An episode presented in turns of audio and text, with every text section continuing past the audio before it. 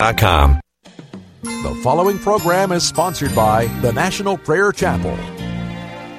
You're listening to an encore presentation of Pilgrim's Progress.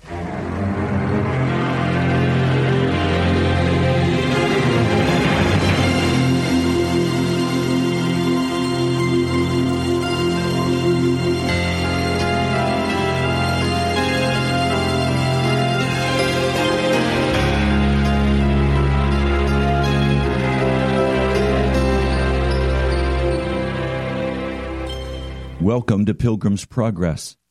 I'm Ray Greenley, pastor of the National Prayer Chapel. I want to share with you today a part of a story from Guy Bevington's book, Remarkable Miracles. If you remember when I last shared with you from this wonderful story of God's grace and mercy, he had been just incredibly praying through for Tom and for his wife, both of whom were completely absorbed in alcohol, drugs. And he prayed them through to complete victory. And they were clean. And then he married them again. They'd been separated for a number of years by their addictions and their wickedness.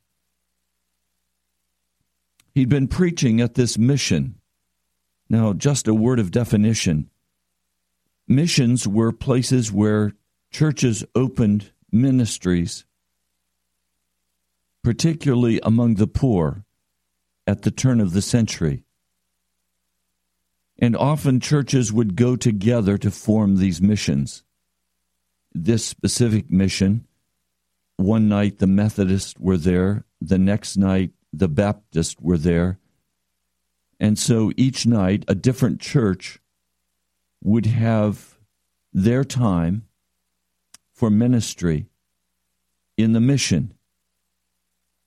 And Guy Bevington, evangelist, pastor, holiness preacher, came and was preaching each night, five nights in a row at this mission. And you remember Tom came stumbling in as an alcoholic, and the boss man, as he put it, said to put Tom out, and he would not let them put Tom out. Well, it caused all kinds of upset in the control of the mission. They fired the director of the mission and then brought him back after the victory. But when the dust settled, the churches agreed that Guy Bevington would no longer be allowed to preach because his preaching made them extremely uncomfortable. He was a preacher of holiness. He taught that sin must be overcome entirely, must be destroyed by the power of the Spirit.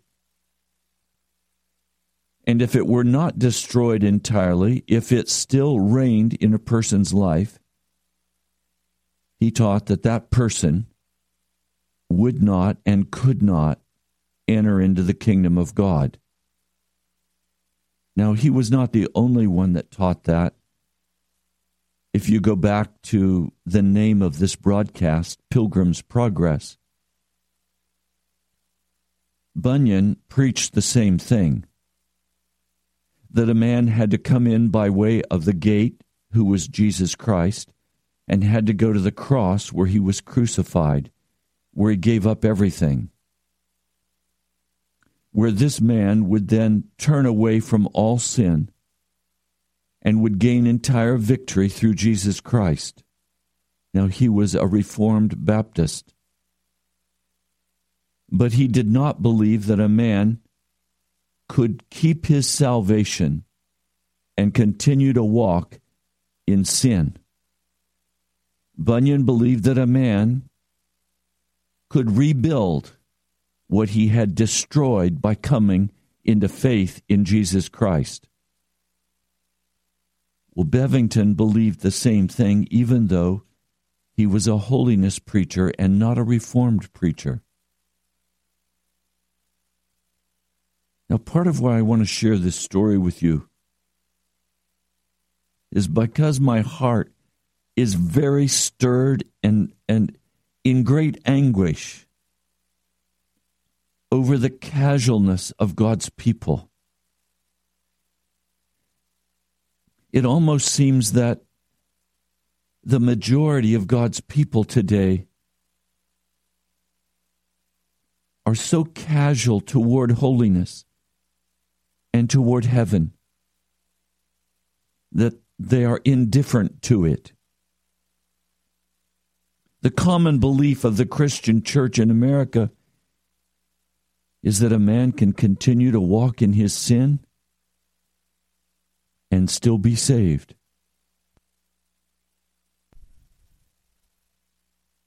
That a man can still walk in his sin and still be saved. It's a lie. And what it's done has dumbed down the people of God and taught them to be secure in a lie. And so there is no earnest hungering after God, no weeping, no fasting, very little prayer. All of this must change. Now, I want to share a story with you about what Brother Bevington did after he was put out of the mission. Now, I do have to tell you that they were at least kind enough to allow him to have a room in which he could rest and he could pray regarding his next assignment. This man lived entirely by faith. What I mean is that he did not do fundraising. He waited on God. And God moved with power for the deliverance of sinners. I want that same wonderful power in my life. And I pray for you daily that as you listen to this broadcast, your heart will be stirred, that you will take action, that you will stop being casual, that there will be a fire in your heart that says, I must have Jesus. No matter what, I must have Jesus. I, I apologize for my voice today. I've had laryngitis. That's why I wasn't here yesterday. But by the grace of God, I'm going to share with you material that will quicken your heart and cause earnestness to arise in your spirit. And you will say, I must have Jesus. He puts it this way After I was put out of the mission and looking for direction, I went to a businessman's prayer meeting in a rented meeting room after dinner, someone would read a short lesson and then give time for requests for prayer. Then they would get down and pray for about 30 minutes. Remember, this is early, early 1900s. There was still then a, a hunger for God. Today, if you tried to hold a businessman's prayer meeting five days a week, you would have no one show up, or only two or three at most. He was invited to this prayer meeting by the manager of the mission. Let me read on. With some 50 or 60 men attending, it was a beautiful time. The leader of the mission, he's the one who took me the first time, and he introduced me to the group and he told the story of Tom and Liz and their wonderful deliverance. At the next meeting, they handed me the Bible, and I read for them Romans 4 14 through 25 and I especially emphasized the verses that tell of Abraham. They all seemed delighted with that and invited me back to read another lesson. And so I went and I read and I talked with them about faith and obedience. We had 12 minutes in which to read and then speak. When they'd all turned in their requests for prayer, the man who led the group told about a long standing trouble that he had. He had related it to others often, but said he wanted me to hear it. When he finished, I stood and spoke for about ten minutes. And then I said, My dear brother, I am sure that Jesus can heal you, and I believe he wants to. Oh, I wish he did, was the reply. He said he had not walked to his office for 13 years and that he had to hire everything done for him. He kept the hire of two women and a doctor full time. He had also not slept a natural sleep for some 10 years.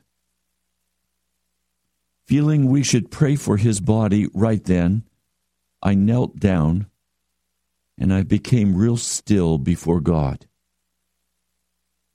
Our faith began to take hold for this man. I laid my hands upon him, and I received a real blessing from God as soon as I touched him. Praising God, I said, Brother, you're a healed man. Didn't you feel the touch of Jesus?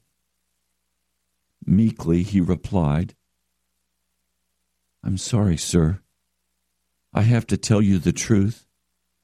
I feel no change whatsoever. Well, it doesn't matter. You're a healed man, and you will sleep tonight as good as you've ever slept in your life.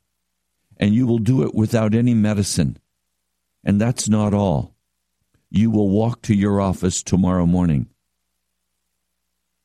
I noticed after my words that there was a general exchange of doubtful looks, even some jeering looks. Nothing was said as the men all quietly walked out. They were usually given to shaking hands at the close of each daily meeting. But this day, Everyone walked out with a bowed head. No one shook hands with me, and so I returned to my room at the mission. Satan was waiting there, and he promptly began to tear at me. He said, You've gone too far down here among these Southerners. You're not up north, you know. These people cannot take so strong a diet as you give them I had to go down on my knees in order to ascertain the source of this admonition. And I immediately felt a confirmation that it was definitely from Satan. I went back to the meeting the next day. But as I was a little late, I took a seat in the back. The singing was finished, and the leader stood for a short message and then he called for prayer requests, and several were given. Satan whispered to me, See, it's just as I told you. You went too far yesterday. He is not a healed man, for if he was, he would have said so. He never mentioned a thing. If you hadn't brought up the walk to the office and a good night's sleep, you might have gotten away with it but you went entirely too far. I said, Satan, you're a liar. I did not go too far. And if I had to do it all over again, I would go even further. Now, please let me stop. Some of you listening to this message are so timid that as soon as the devil begins to whisper something into your ear, you take it as the gospel and you back up and you don't stand strong. Now, some of you are in a hard place. Some of you don't have enough money to pay rent for this month. Some of you don't have a job. Some of you are in very trying and painful circumstances. I know. The Holy Spirit has told me so. And many times God has come to deliver you.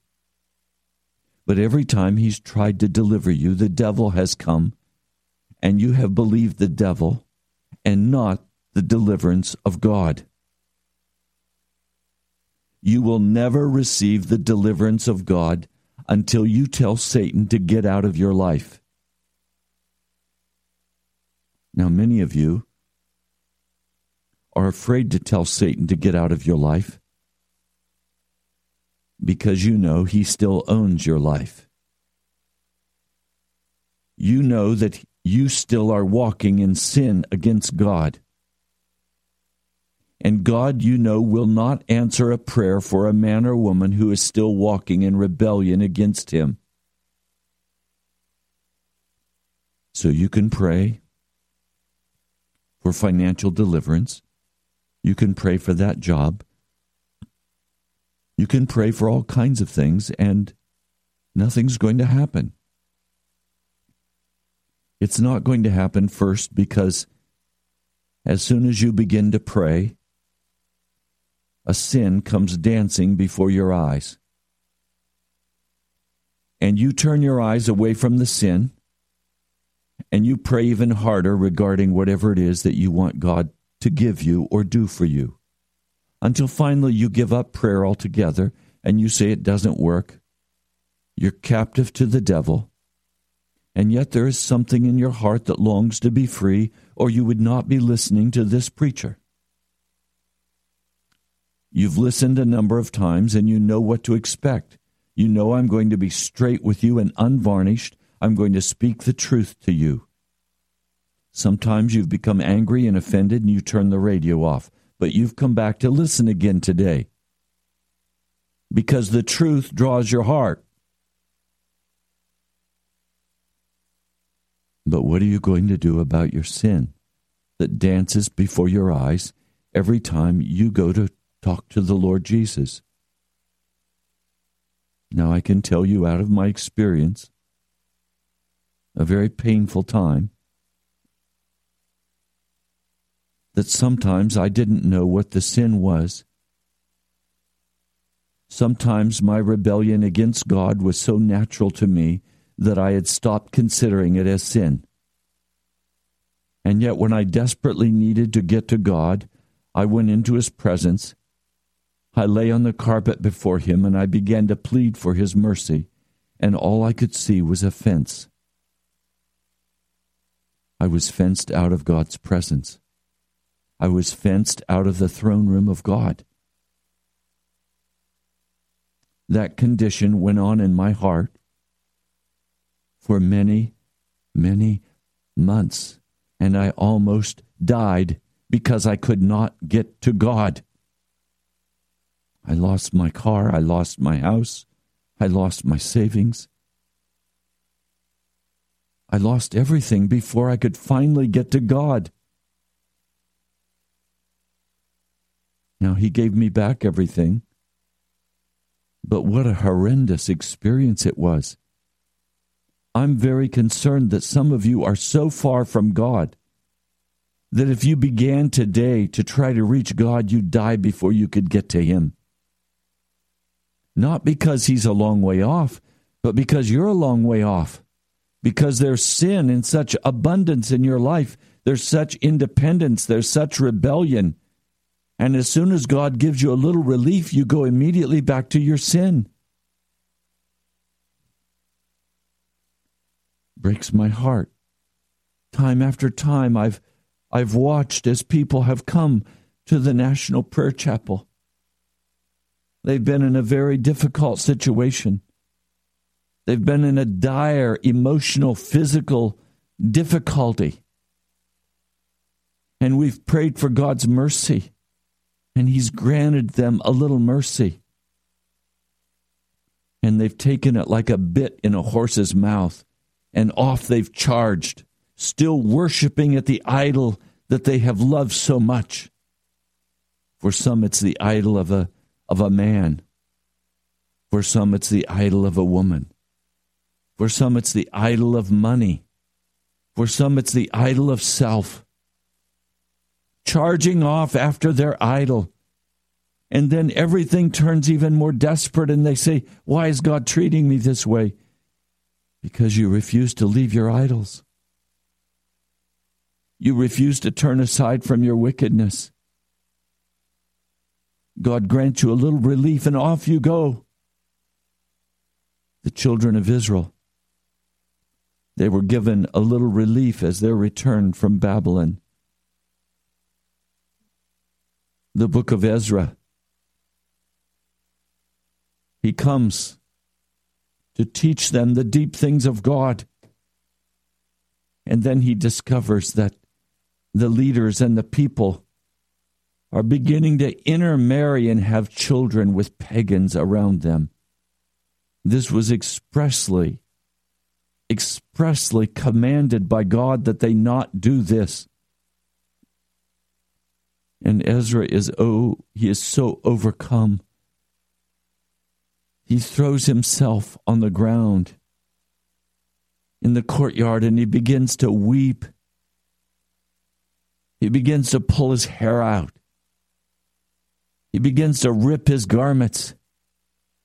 And he's crying, Oh God, just when you began to have a little mercy on us, your people have gone back to their sins for which you cast them out of, you, of your land. He is utterly broken-hearted. I feel that way for many of you. Some of you have come and, and you've walked with me at the National Prayer Chapel. And when you couldn't get your way, when God didn't move quickly enough on your behalf, you said, I'm going to go do it myself. Some of you became angry at me because you said all I would do was wait on God. One man said, you're not stepping out by faith, Pastor. You have an anointing upon you. Step out in the anointing and do great things for God. Are you kidding me? Really?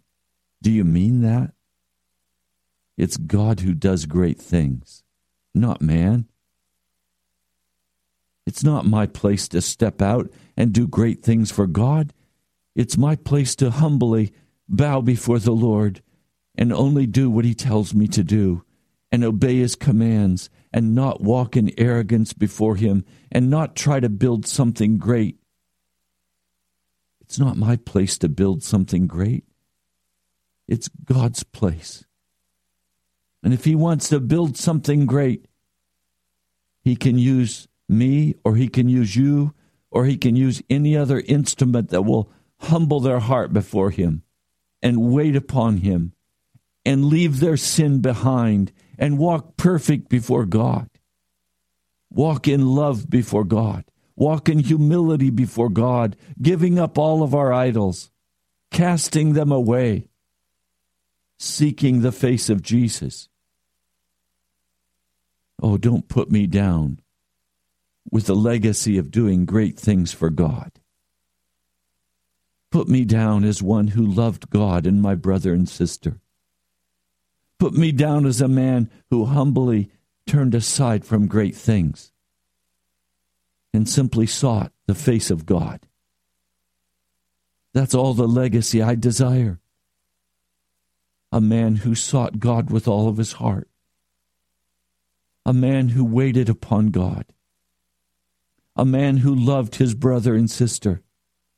A man who did not condemn, but prayed for God's mercy.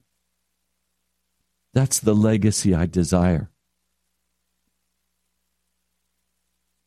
My heart is, is broken for brothers and sisters who, in pride and arrogance and anger and bitterness, run off to create their own lives.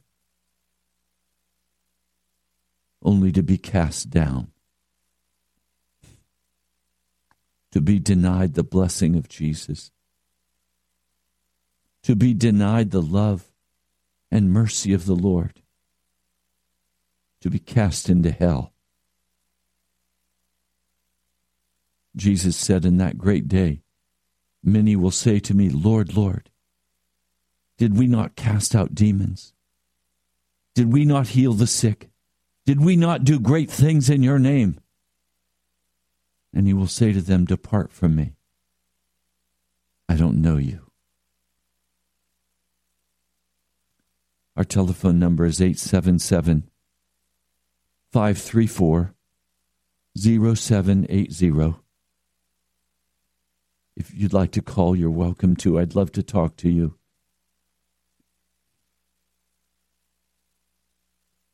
Eight seven seven five three four zero seven eight zero. Let's go back to Brother Bevington.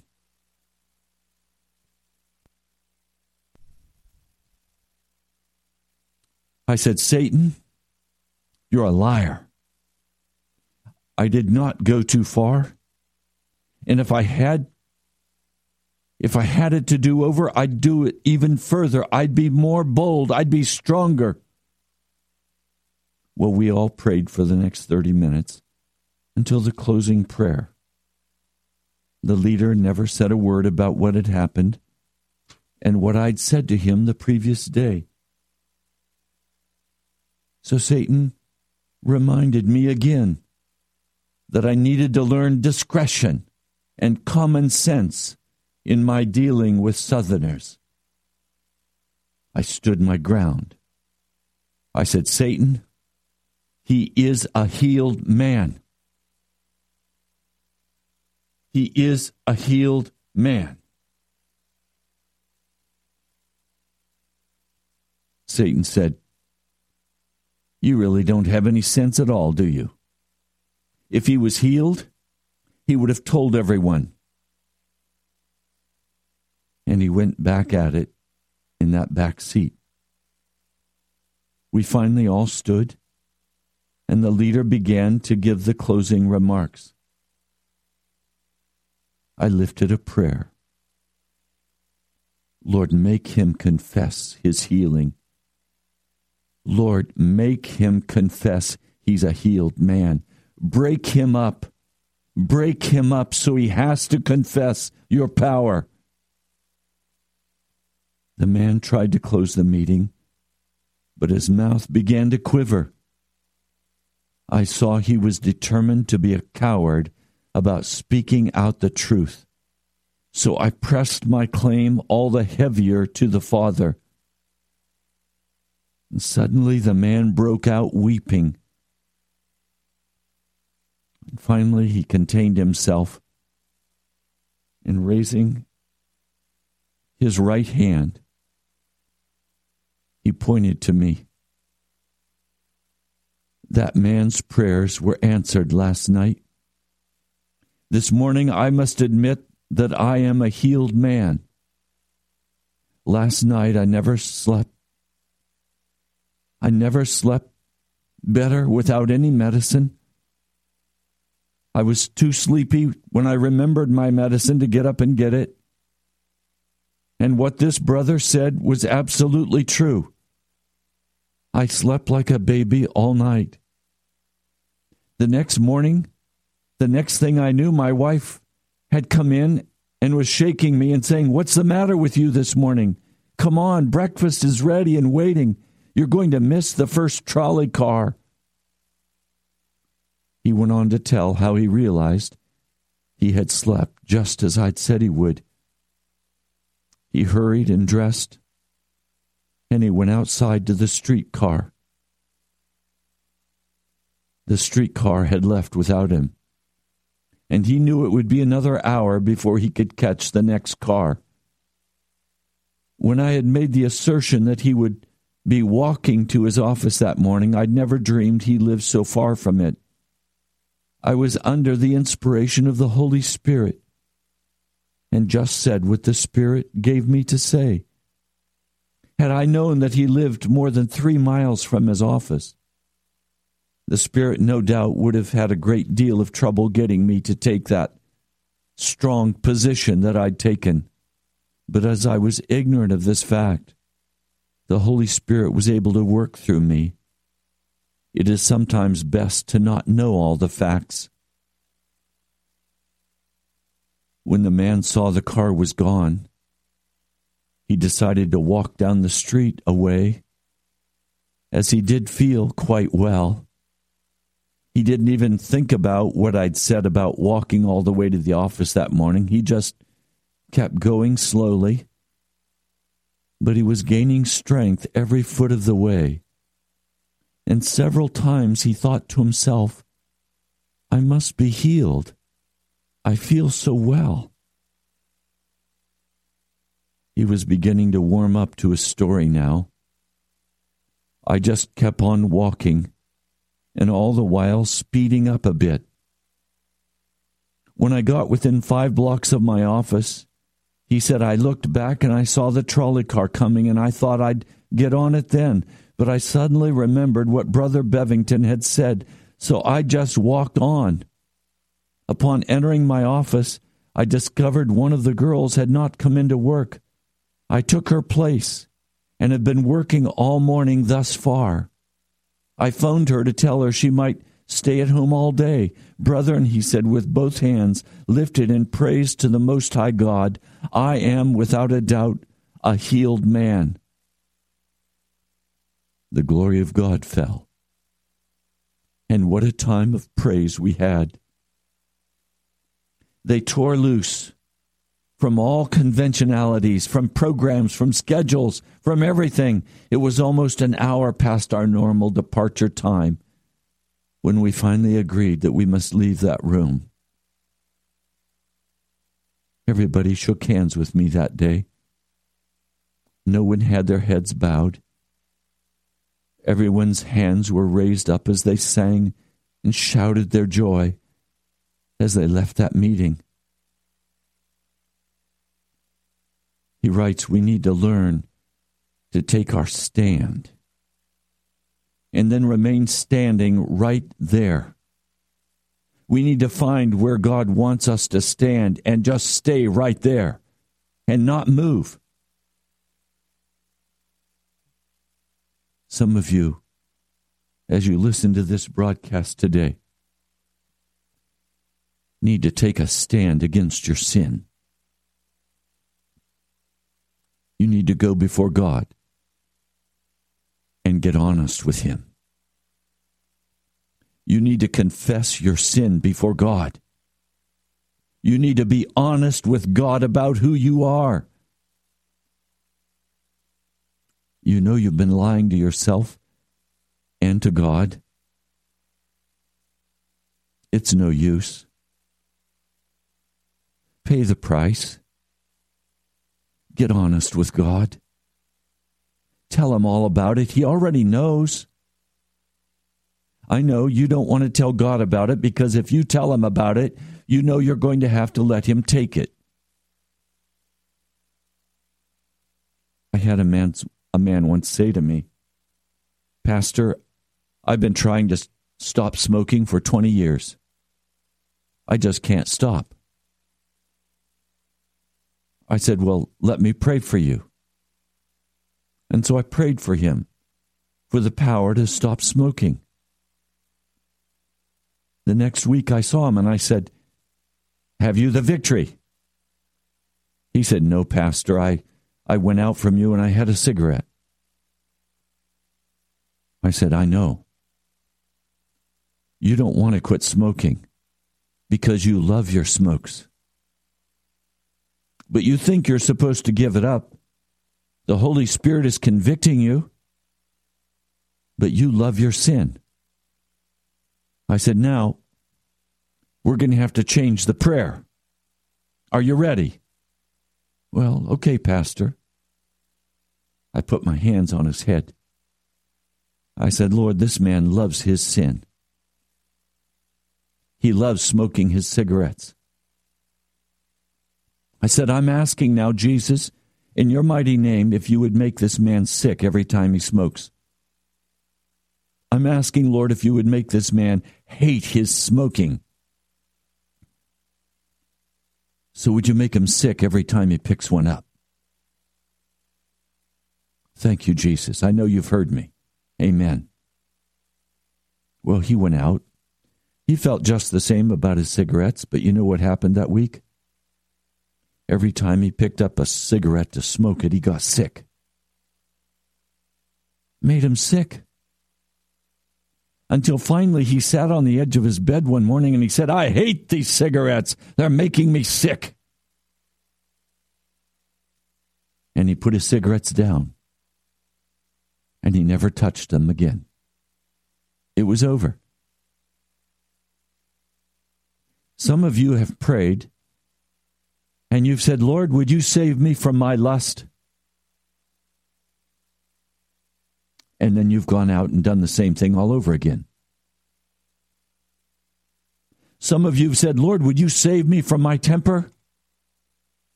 And you've gone out and got angry all over again. Some of you have said, Lord, would you save me from my pride? You've gone out and been proud again. I know why. You love your sin. You love your sin more than heaven. One man said, Pastor, would you pray for me about my gluttony?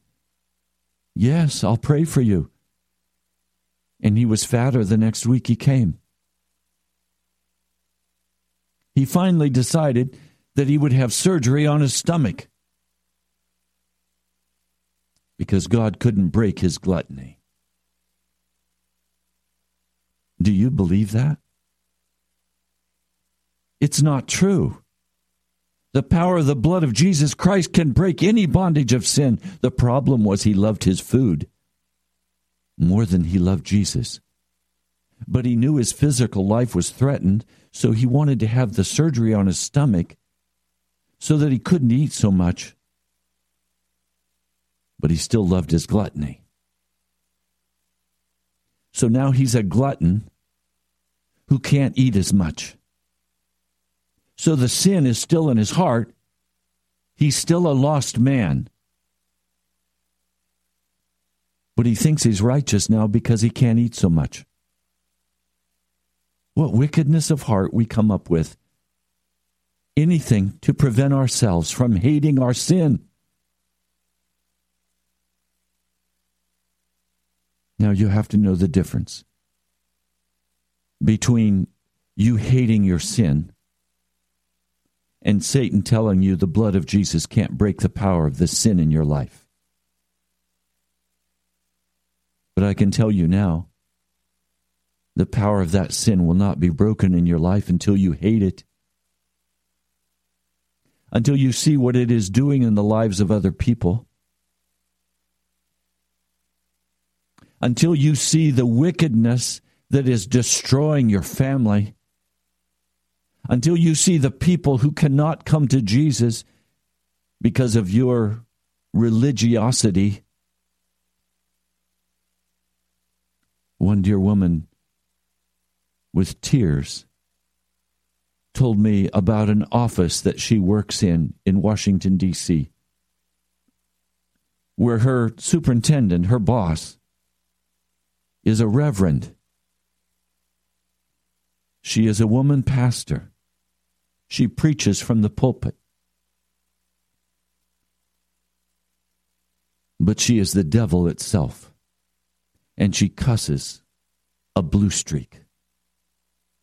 And this precious young woman, with tears flowing down her face, says, I would rather hang out with the pagans at my work than those who call themselves Christians because they all live like the devil.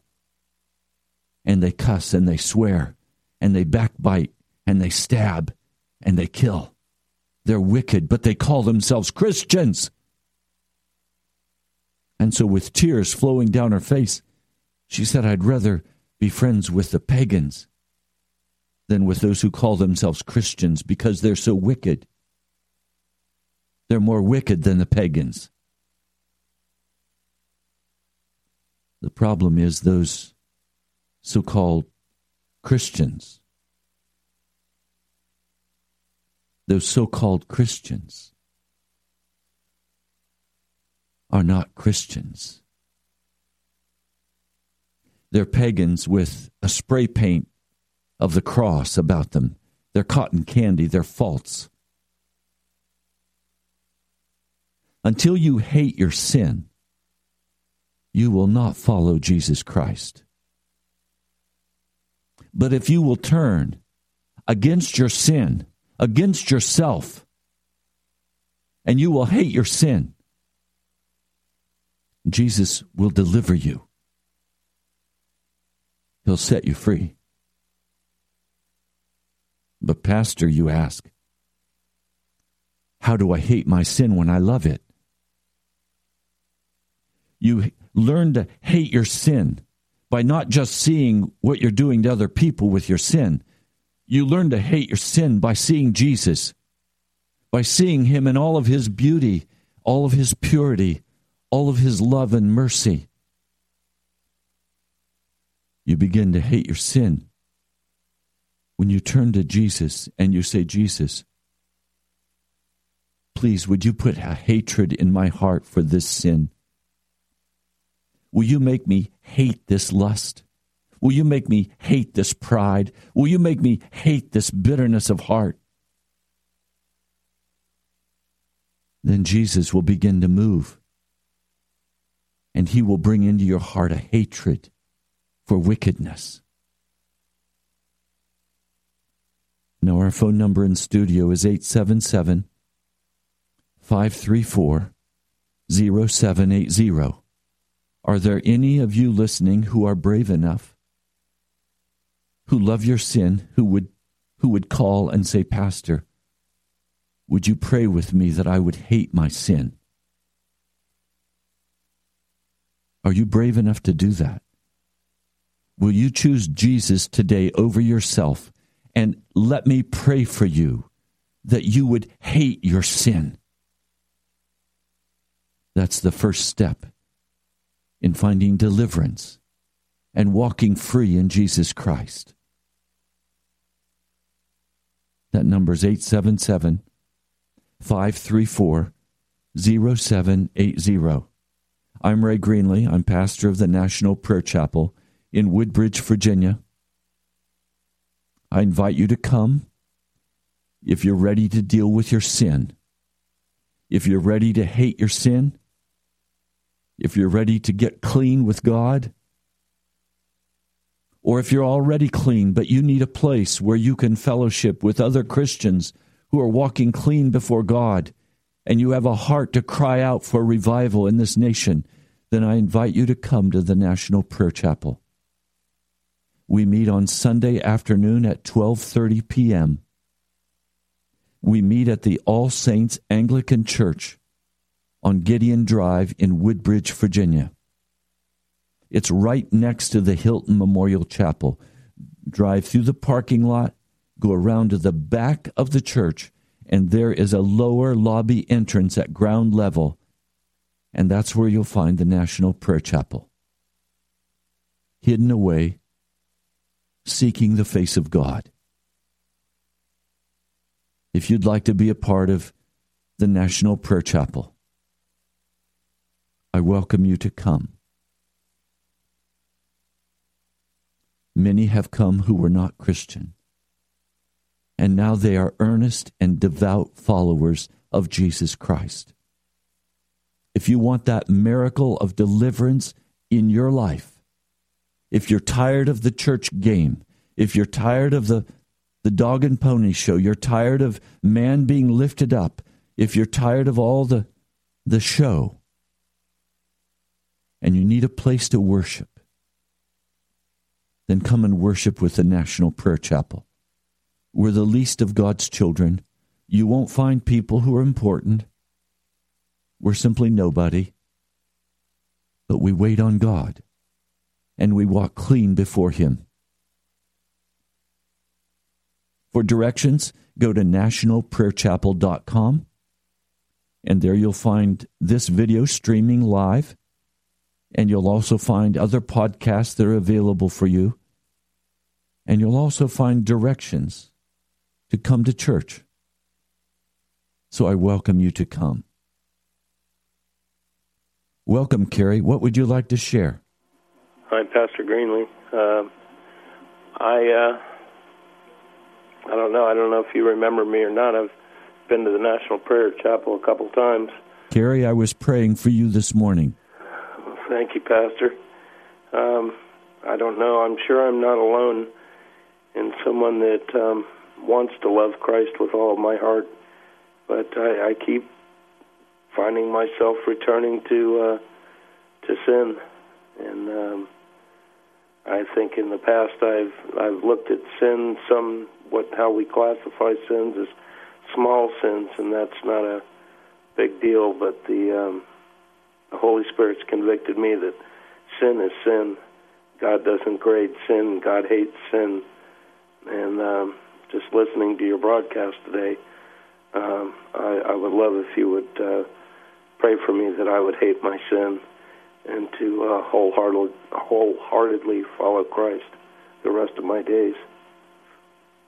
Kerry, I want to I want to tell you that this morning I was praying for you specifically by name. And I was asking God what's happened to you. And I felt inspired and impressed by the Spirit to pray for you that God would light a fire under you. You know, the word to make righteous comes from that Greek word dikaiosune, which means to render to put on a fire until the fat is cooked out. That's rendering. And I prayed and I said, Lord, would you light a fire under Kerry today? So I'm not surprised that you've called. The Lord heard my prayer for you this morning, and I've asked Him to light a fire under you. And I'm willing to pray with you now that you will hate your sin. But I want to tell you, Kerry, you're going to have to pay the price to come to a place where you can be held accountable. It's inconvenient, it's hard, but you have to be with other Christians who will speak God's word to your heart and hold you accountable.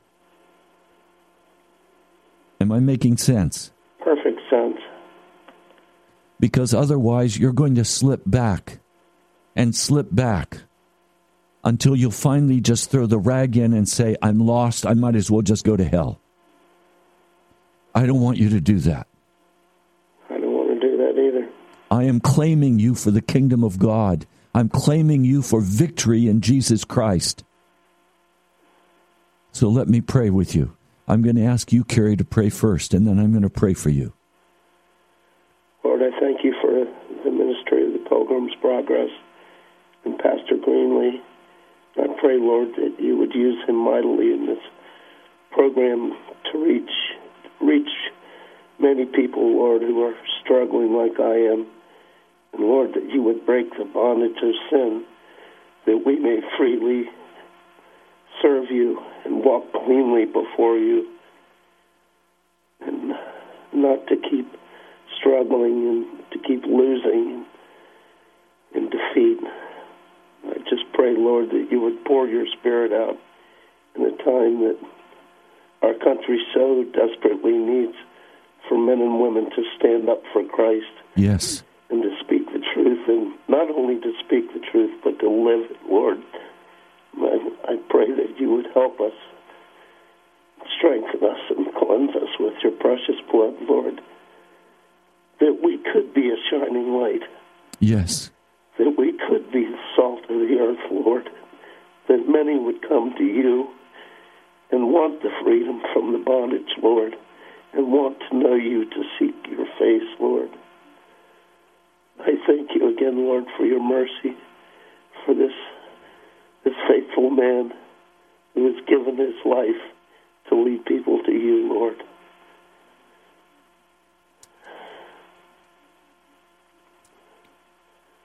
Lord Jesus, I pray for my precious brother Kerry. Lord, you know I was in your presence this morning for him, and you have answered my prayer, and I thank you. And I now ask that you would increase the conviction in his heart. For Lord,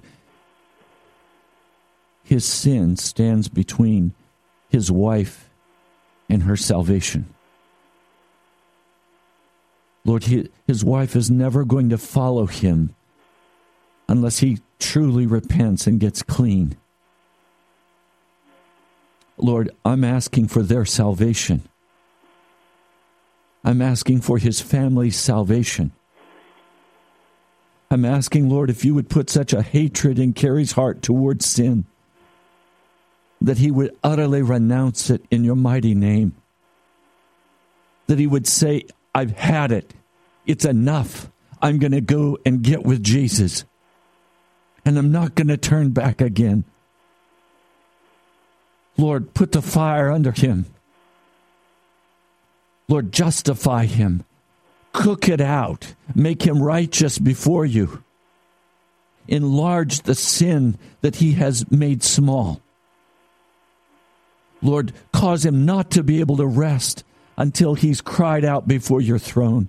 Lord, in that little room where he works in his shop, Lord, turn him aside from his shop to heaven and cause him to cry out before you until this work is done in his heart. Lord, I know he can't be saved unless you and your mercy do this for him. For Lord, he'll keep getting swept away until his heart grows so discouraged that he'll say it's hopeless and he'll just throw it all over, Lord. For he's a man who is honest. He's either going to be a Christian or he's going to be a pagan. Lord, I ask that you would draw him now close into your heart and break the power of sin over his life and give him that absolute hatred for the sin Lord, you said in Romans, the sixth chapter, that Jesus came to destroy, to annihilate, to remove sin from the life of a believer. Lord, Satan comes at, at my dear brother Kerry and says, You're going to go right back to it. Lord, the devil's going to come and tear at him the devil's going to say wicked things to him. I pray, Lord, you'll give him the courage to stand up to the devil and say, Get thee behind me, Satan. I am going to serve Jesus and Jesus alone. Oh, Lord, quicken him now by your Spirit. Move in power in his life. I just stand by faith that right now the revelation of Jesus is again being given to his heart and that hope is springing up, that he can follow you, that your blood is sufficient for him, and that it is by grace. Thank you, Jesus. I pray in your mighty name. Amen. Kerry, I'll look for you and I will continue to pray for you, brother. Thank you, Pastor. You're welcome. I love you. Love you too, Pastor. God bless you. grace.